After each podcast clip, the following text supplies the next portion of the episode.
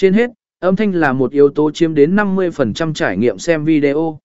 Cho dù video của bạn có hình ảnh đẹp đến đâu, nếu âm thanh không tốt, người xem khó lòng tập trung và thông tin trong video của bạn có thể không được truyền đạt một cách hiệu quả. Điều này chứng tỏ rằng chỉnh sửa âm thanh là một bước quan trọng và không thể bỏ qua trong quá trình sản xuất video chuyên nghiệp. Chỉnh sửa âm thanh có thể giúp cải thiện chất lượng âm thanh trong video của bạn.